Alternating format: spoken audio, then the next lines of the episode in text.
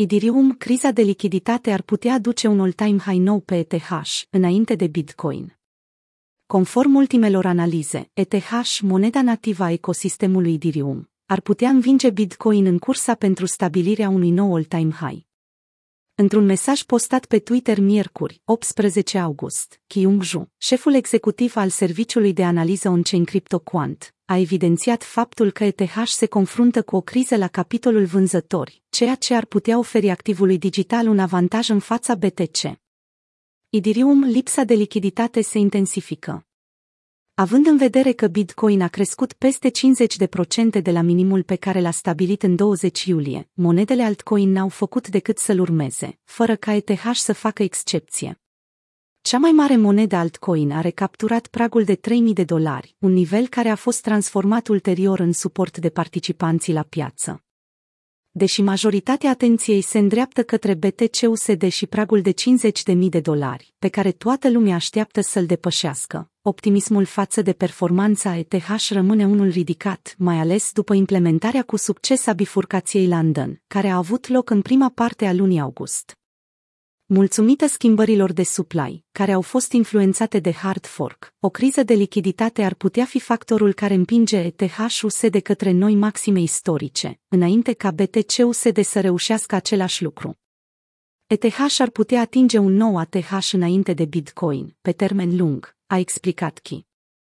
Prețul curent al ETH este mai aproape de ATH în comparație cu BTC.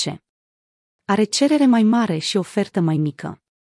Lipsa de vânzători se intensifică pentru ETH, în timp ce trendul descendent al rezervelor BTC din exchange-uri a încetat în luna mai. Graficul care redă vizual rezervele Bitcoin din exchange-uri se află într-o continuă scădere din luna mai.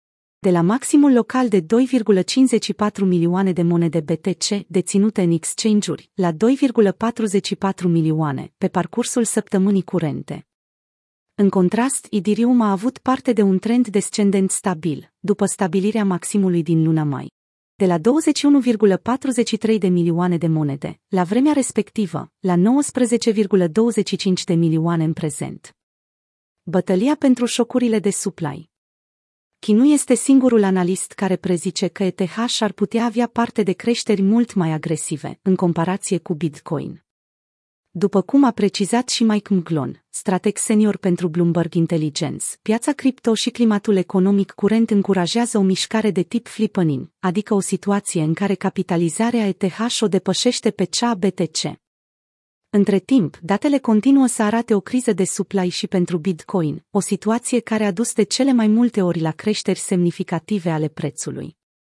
Raportul Liquid Supply Shock a fost un indicator foarte precis pe parcursul ultimelor luni, a spus William Clemente într-un mesaj postat pe Twitter, însoțit de un grafic care conține ultimele date on-chain, din partea Glassnode.